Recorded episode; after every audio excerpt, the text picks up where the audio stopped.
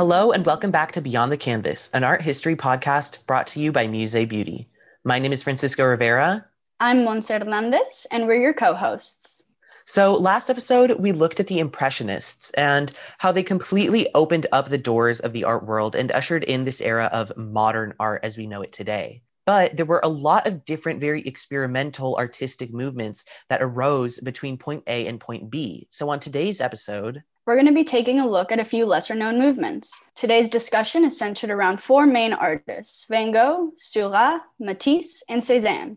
Each of these artists pertains to a smaller movement within the post Impressionist umbrella Expressionism, Pointillism, Fauvism, and the inspiration behind Cubism. To explore these experimental styles, let's look beyond the canvas.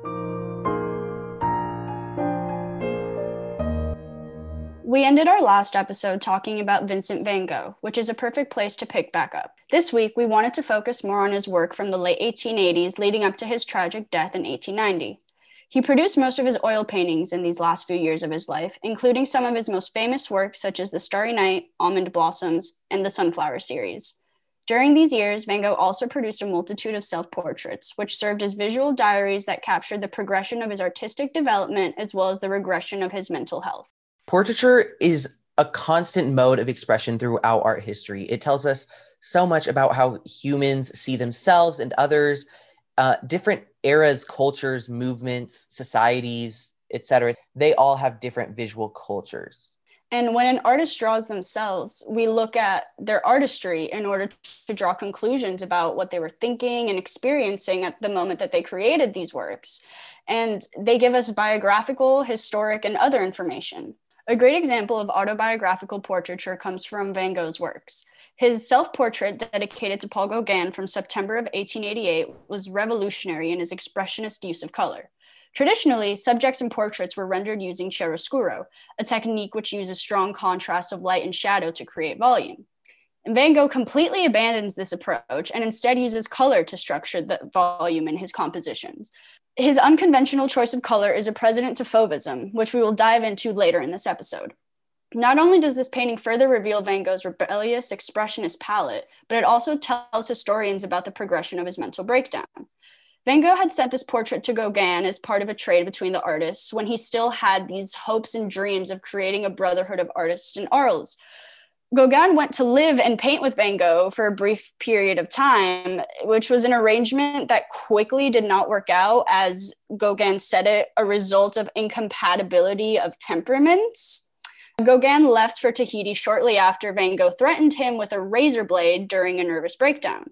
And it was also during this crisis that Van Gogh cut off his ear and gifted it to a prostitute at the local brothel as a token of his affection for her. And another Van Gogh self portraits, self portrait with bandaged ear from January of 1888, portrays the aftermath of this turmoil.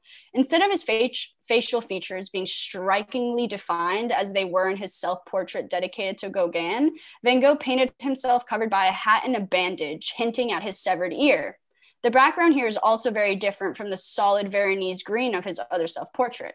Behind him, there's a Japanese print hanging on the wall, which serves as a testament to his adoration for Japanese art. And there's also a canvas behind him, hinting that Van Gogh is contemplating his status as an artist and that there's still more work to come from him. And some art historians have even hinted that Van Gogh intentionally made the canvas resemble the shape of a cross, referencing his religious upbringing.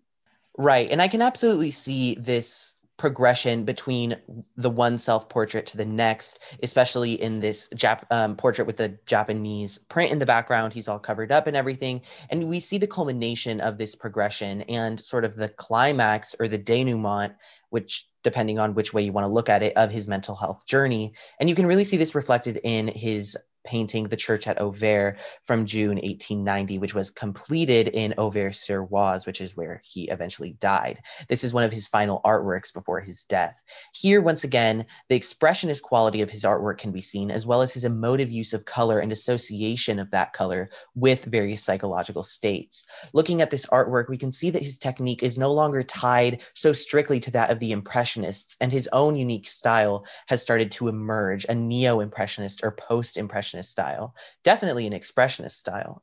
The church itself is an impressive artistic rendering, though by no means a realistic one, and features a Gothic church with Romanesque chapels, and this is a church that actually exists to this day. These stylistic references seem to have been of less priority to Van Gogh as he painted the church than the presence of the church overall. Ultimately, when we look at the church at Auvers, though, where does our eye go and what do we think about? There's a somber tone, which is perpetuated by a bleak and a very heavy blue sky.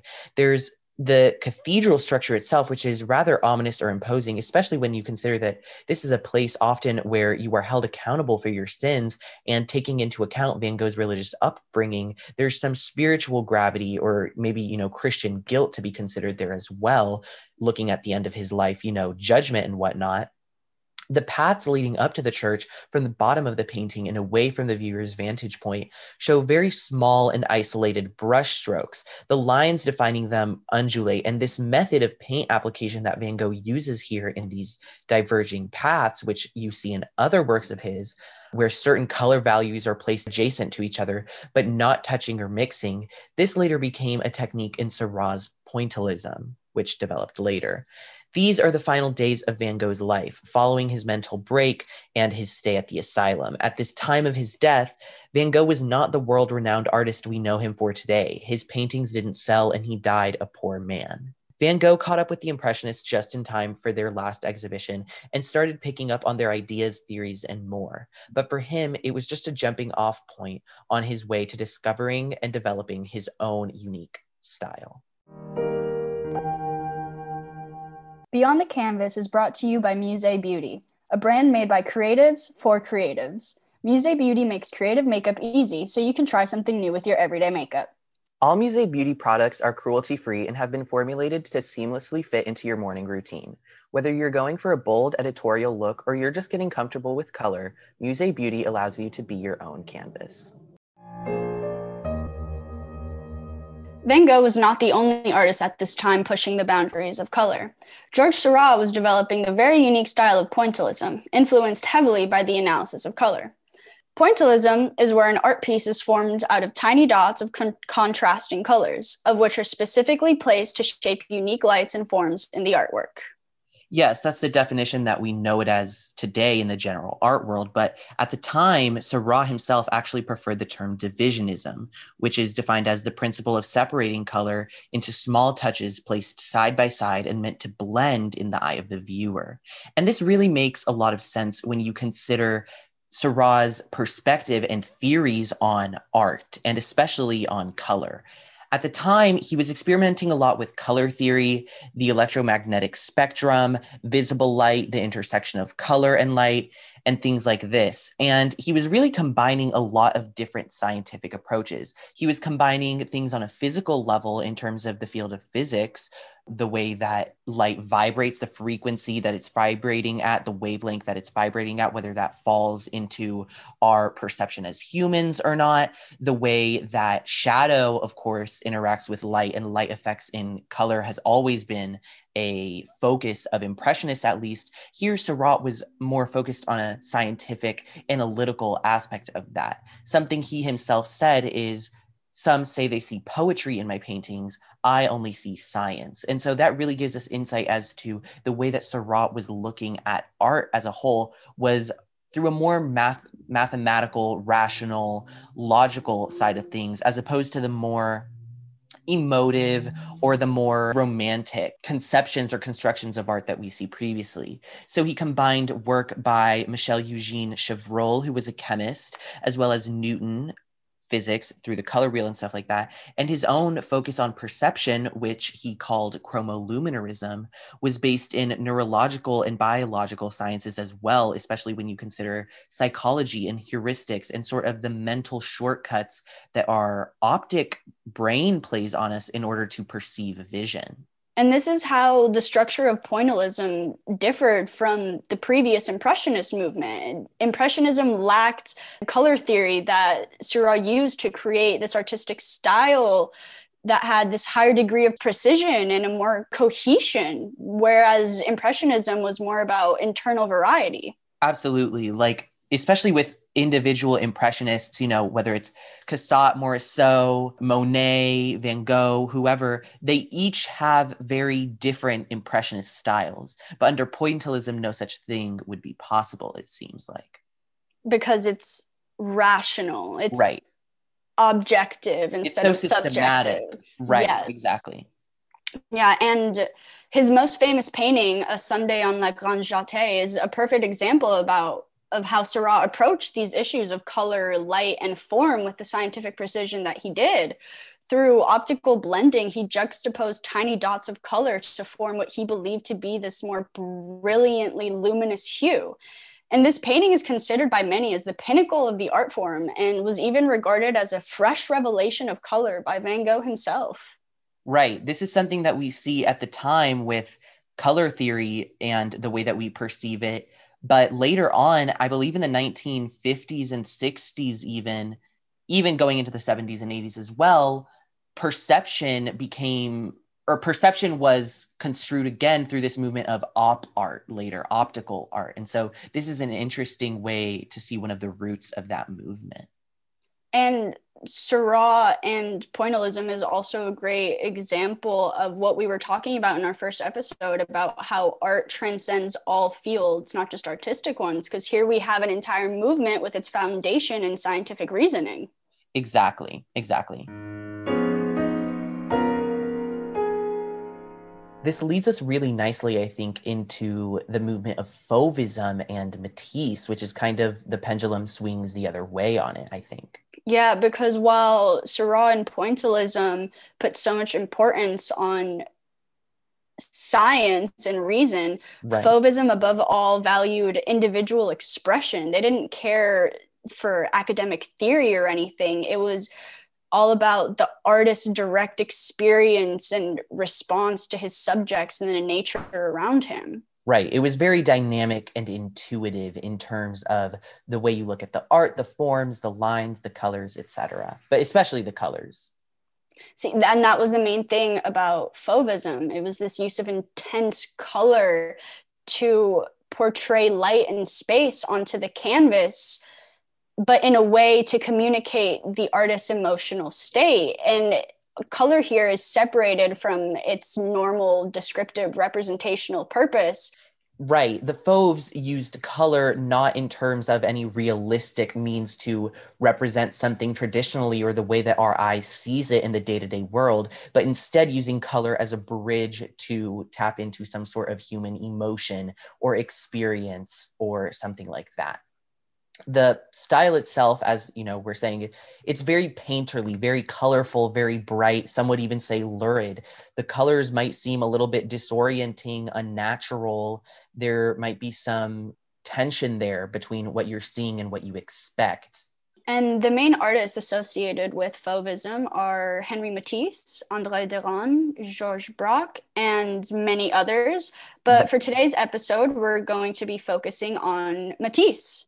Right. And I think it definitely has to be said that Matisse is one of those artists whose work spans such a broad amount of time in a variety of styles that while I think you can definitely say that Matisse helped to define Fauvism, I don't think Fauvism helped to define Matisse. It was just a starting point right. for his long and unique artistic career. Absolutely, which I'm sure we'll be getting into at some point on here. But that being said, I think a lot of what you see in Matisse's work is a combination of Van Gogh's expressionist art artistry, you know, using color emotively, with Seurat's pointillism, which used very garish colors, but not in emotive ways. And the first painting by Matisse we want to talk about is Woman with a Hat, which was actually part of the exhibition that gave the Fauvists their name similar to how the Impressionists got their name from a critic that was trying to belittle their movement, the Fauves got their name from a critic that was trying to call them wild beasts because Fauve means wild beast in French. Right, saying that their art was more rudimentary or their art didn't demonstrate as much training as a conventional, you know, contemporary piece would have. And this painting, Woman with a Hat, was the center of controversy when it was exhibited because not only did it leave realistic depictions as Impressionism did, but it took it a step further by using non naturalistic colors. This painting, Woman with a Hat, was a never before seen rendition of portraiture. The posing within the work is classical and reminiscent of portrait structures as they were accepted traditionally, but the colors and the brushstrokes were absolutely unexpected, never before seen. Right. It's something that I think, at least if you take a contemporary conservative view of someone looking at this piece, you know, someone looking at this piece for the first time at the time that it was made would think that maybe this color is unnecessary. Maybe these extra forms and textures are not necessary to convey the truth of what the picture is showing. But I think at the end of the day, you have to remember that the Fauves were trying to illustrate a different truth with their color, a more emotive truth. And they were trying, this is one of the first instances, I think, or at least where you can really see in art, art is something that is trying to produce a response in the viewer. And when looking at this painting, we can think about the Van Gogh self portraits that we just looked at, where he didn't use chiaroscuro to create volume. He used color instead, which Matisse in this painting did times 30. The structure of the face, her nose, is created with green paint. There's also something to be said, I think, for the gaze of the woman back over her shoulder at the viewer of the portrait. A lot of the times in art history, when we look at the way that we depict people, even just people within art, we lose a lot of what is this person looking at or what is this person responding to. And this rather intimate portrait combined with these colors that are so in tension and they're a little bit overwhelming, it kind of creates a little bit of cognitive dissonance there between what you're looking at and what's looking back at you. Another notable painting from Matisse's Fauve period, I think that we should discuss, is Open Window from 1905, which uses very highly reductive representation techniques and again a very fauvist and vibrant color palette which pushes impressionism further within the piece. Yeah and matisse once said that his imperative was to interpret nature and submit it to the spirit of the picture which he definitely did in this work of art once again, the absence of the chiaroscuro technique replaced by color and brushstrokes to form the composition. Like, for example, in this piece in the background, Matisse uses strong reds and oranges to indicate depth through atmospheric perspective. And the brushstrokes themselves change over the surface area of the canvas depending on the section of the composition to emphasize the different parts of the piece. Right. I think it's really interesting the way that Matisse arranges his composition in these zones and sections because he even uses framing, very geometrical, precise framing. I mean, there are these concentric rectangles, which are either the windowsill or the frame of the window and the shutters. It's these series of rectangles which de- serve to depict a three dimensional space of depth. It's almost like you're looking at a painting within a painting within a painting. So there are three framing rectangles, so to speak, that Matisse uses to show us that he knows how to direct the viewer's eye by creating these worlds within worlds, which is something that he did not only in this work, but even is a technique that you see later throughout as he changes style and develops style. On the whole, when you look at Fauvism, you can really recognize it based on its chaotic use of color application and color fields, as well as it almost like bombards you with a lot of visual busyness or imagery. There's a lot to look at, and you instantly know with those bright, garish colors that you're looking at a Fauvist piece. That's the Fauvist style. And while Fauves structured their chaotic paintings with this unnatural use of color, Cezanne started structuring his paintings geometrically, and this new interest in the way Cezanne was doing things kind of killed off Fauvism. Yes, led to Fauvism's demise. Which makes sense given that Fauvism was only a very short movement, three exhibitions in three years, 1905 to 1908. Now, shifting to Cezanne. Cezanne differs from the other artists we've talked about today because instead of focusing on color like they did, he prioritized the structure of a composition above anything else. He was far less concerned with the emotional role that color could produce in a painting and was instead concerned with the spatial and geometric purpose it served within the composition. His use of color didn't create emotion, it created form. And that is what's so revolutionary about Cezanne. And because he was so concerned with these formal traits and the more technical aspects of artistry, he used methodical brushstrokes as though he were constructing a picture rather than painting it. So his work remains true to an underlying architectural ideal. Every portion of the canvas should contribute to its overall structural integrity.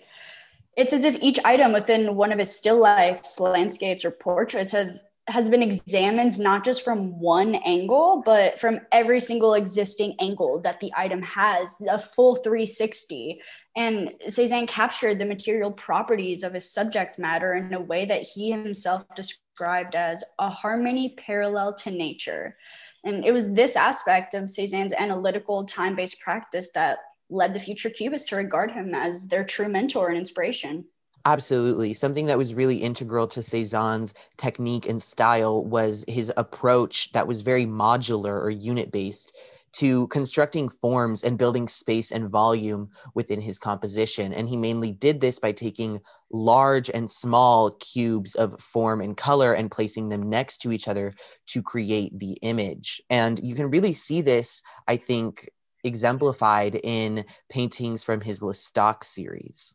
Yeah. So, like the other artists of this time, Cezanne did spend time in Paris, but he was born in the south of France and this countryside was what he considered home. He spends a lot of his life living and working there, notably in this town called L'Estaque. And here he was just dazzled by the views of the countryside. And he made a lot of landscape paintings of the scenery that he admires so much. And one of these works that he created while in the south of France was the Gulf of Marseille, seen from L'Estaque, which he created in, in 1885. And this painting is only one of over a dozen similar landscapes that he made while living in L'Estaque in the 1880s. And in these years, Cezanne's series of landscapes were dominated by these architectural forms of the rural houses that you see below, the lively greens of the vegetation, and these stunning blues of the Mediterranean Sea. And what makes these landscapes so uniquely his, though, is the approach he had of dividing the canvas into four zones one sky, mountain, water, and the architecture. And he used block like brushstrokes to build up these four zones into one space in the composition, which he created using bold and contrasting colors. And he made these shapes out of horizontal, vertical, and diagonal lines, making this complex grid within his works. And the result of this architectural technique is that Cezanne created compositions that seem to surpass the status of two dimensional by appearing to be almost three dimensional. Absolutely. I think something that is really characteristic of Cezanne's style and his work is when you look at it, it's fragmented, but it's also complete. So it's kind of a little bit like kaleidoscopic, I guess you could say. And this is because instead of just studying his subject matter from one frontal angle, as artists had done in the past, he really took the time to study them from every single angle and tried to capture that within his works. A point of interest that I think is really notable regarding Cezanne are his apples. You know, I've been going on about them for a few episodes now, um, mm-hmm. but they held so mm-hmm. much life within his genre paintings and his still lives. And he, he said that he wanted to astonish Paris with an apple. A lot of his pictorial composition is accomplished by trying to capture what the eye actually sees in a very raw form as it takes in a view, as opposed to what we think we see or what we're supposed to see.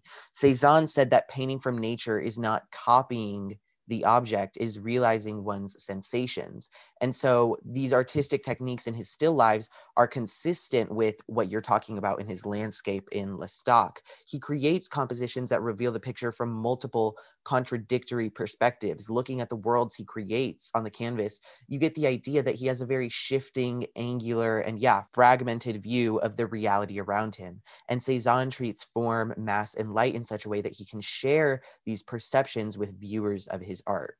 The reason I bring up these apples and why I keep talking about them is that at this time in the art world, neoclassicism was emerging and historical and mythological scenes kind of were crowding out still life art and genre scenes. And maybe this is exactly what drew Cezanne towards them, but also he glorified the mundane through these apples and infused them with life through color, while other artists were painting, you know, Hercules or these great mythological figures like he was out here doing apples and landscapes and all of these things.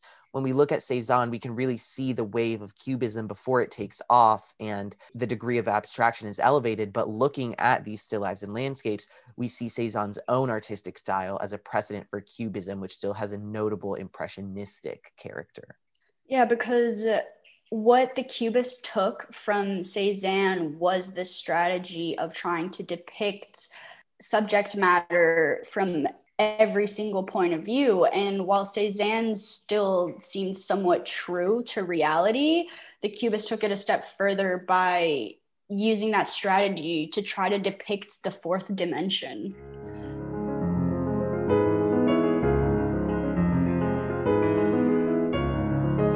So, to tie this episode together, we wanted to end with a quote by Cezanne, which says, Doubtless, there are things in nature which have not yet been seen. If an artist discovers them, he opens the way for his successors. And I think this quote is perfect for everything we've been talking about on this episode because we've been talking about the movements that came out of Impressionism and how they're all their own very unique branches that also inspired subsequent movements. Before Impressionism, art, as we've talked about, was just for the most part, very realistic until the Impressionists, as Cezanne's quote said, discovered these things in nature, which then inspired artists like Van Gogh to discover the color in nature, which then inspired Cezanne to uncover the form, the architectural form in nature, which then later inspired the Cubists to discover the fourth dimension, if right. you will. Everything that's going on in this very fruitful time of artistic experimentation is providing the impetus and the momentum for later developments in modern art for sure. I think what really interests me about this quote is this first part of it. There are doubtless there are things in nature which have not yet been seen if an artist discovers them. And I think that that really speaks to a great role that artists actually play within society, within the world, because I feel like currently we place a lot of emphasis on science, math, rationality, linearity. You know, we could argue Cezanne and Seurat, as we're talking about in this episode, but even Cezanne and Seurat artists, and of course Van Gogh and Matisse as well, they blast open these doors and they sort of remove this inertia that we have of progress and of creativity of development and really you know blasting those doors open and removing limits that we don't even realize we've imposed on ourselves